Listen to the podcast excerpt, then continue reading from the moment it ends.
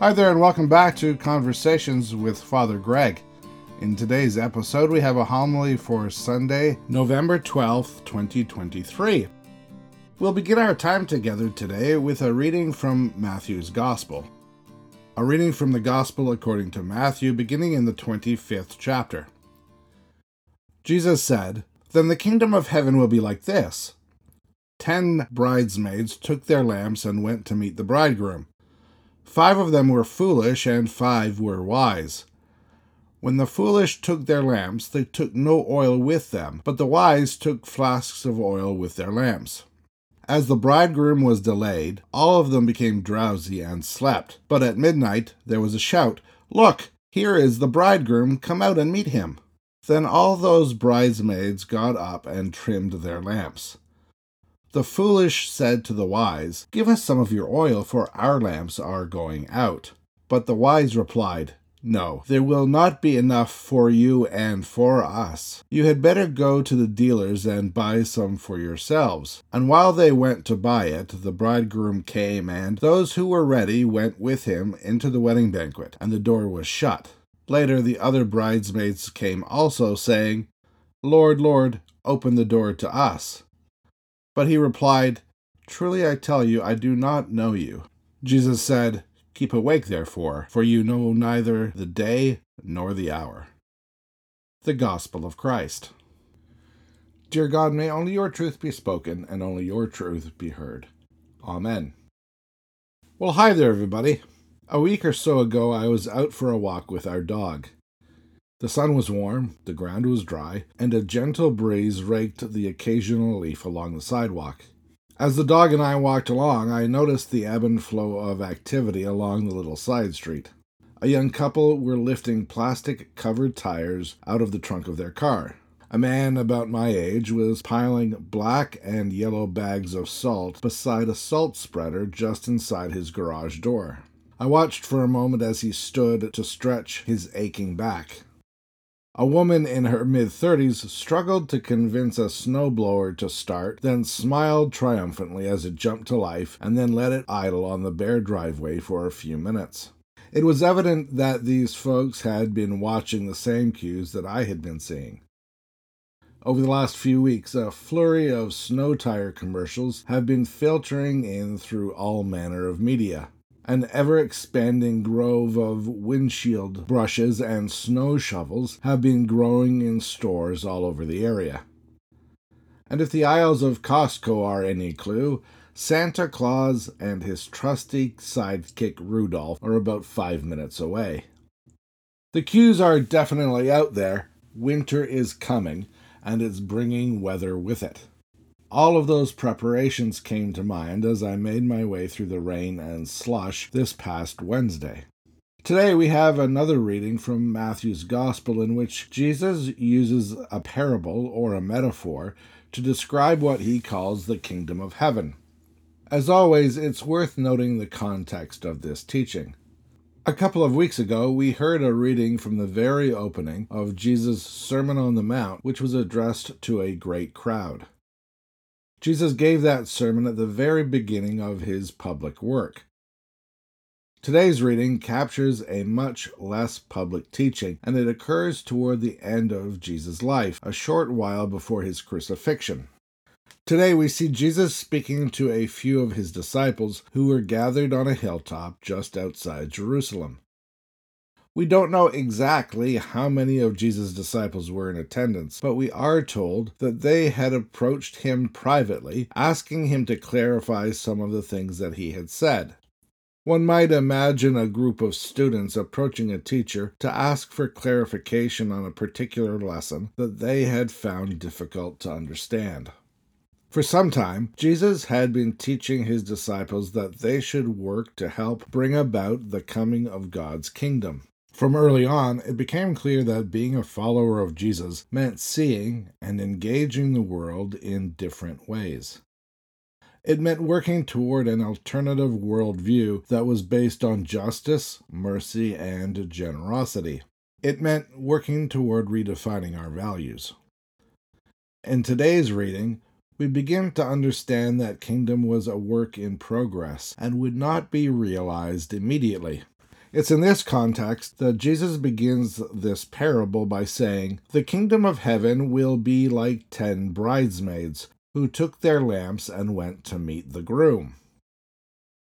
Presumably, the bridesmaids are waiting either at the bride's home for the groom to come and meet her, or at the home of the groom's family where the wedding would take place. They all have lamps and are waiting with their lamps lit in eager expectation of the groom's appearance. The bridesmaids would await the arrival of the groom and greet him with a procession of light in the darkness. Their task is to bring the bride and groom together, safely, one last time so that the wedding might take place. Understanding the role of the bridesmaid helps us to begin to understand Jesus' parable more clearly. Please keep in mind, this teaching was for the disciples, people who had already committed their lives to following Jesus. Jesus was saying that his disciples had a role similar to that of the bridesmaids, waiting to safely light the way so that the bride and groom can be brought together for the wedding. Jesus gave this teaching shortly before his death, and he knew that he would not be with them much longer. He knew that they would have more than their fair share of grief along the way. Although he had promised them this kingdom of God, he also knew it wasn't here yet, and like many things in life, the hard part would be the waiting. So, what does this text have for you and I today? The parable draws only one distinction between the wise and the foolish bridesmaids.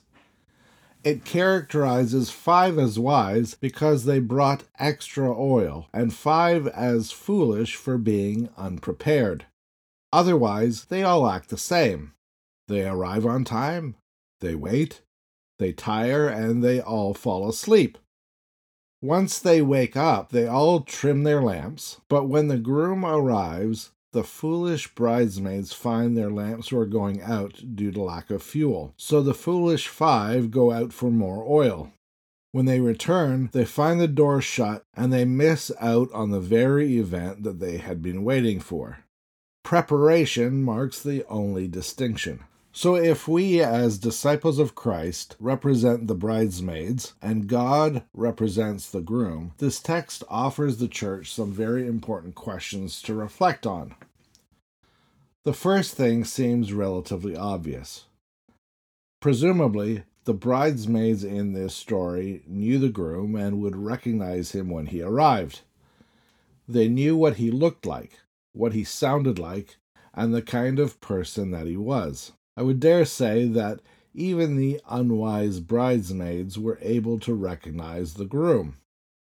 To put it simply, this text challenges us to ask whether we are able to recognize the things of God and the attributes of His kingdom for what they are. Would we know the groom if he were to show up today?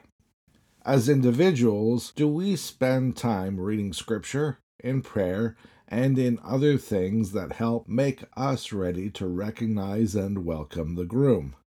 In this manner, we prepare to welcome the groom into our own lives personally. Getting to know the groom is the first step before we can do anything else. This parable offers us at least one other challenge. It encourages us as followers of Christ to be prepared to light the way of the groom. It's been 2,000 years since Jesus spoke these words to his first disciples. It's fair to ask whether we truly believe in this idea that God's kingdom is returning. Is the return of God's kingdom a reality that we are actively working toward realizing or not? Extending the parable a little bit further, do we look for ways to light the groom's path should he return? Or have we settled for the present kingdom that our senses tell us is real? Imagine for a moment what it would be like if we actually were to be as vigilant as those wise bridesmaids. Two weeks ago, we heard an account of one of Jesus' early sermons.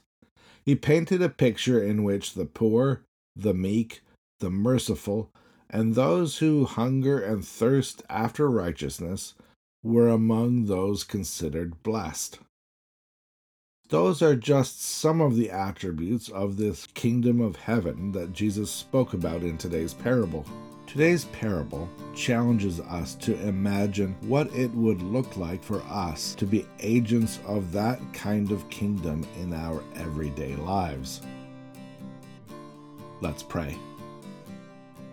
Brighten your church, O God, with the promise of your kingdom, and waken our hearts to its light. Bid us hasten with faith undimmed to greet the bridegroom's return and join the wedding feast. We ask this through our Lord Jesus Christ. Amen.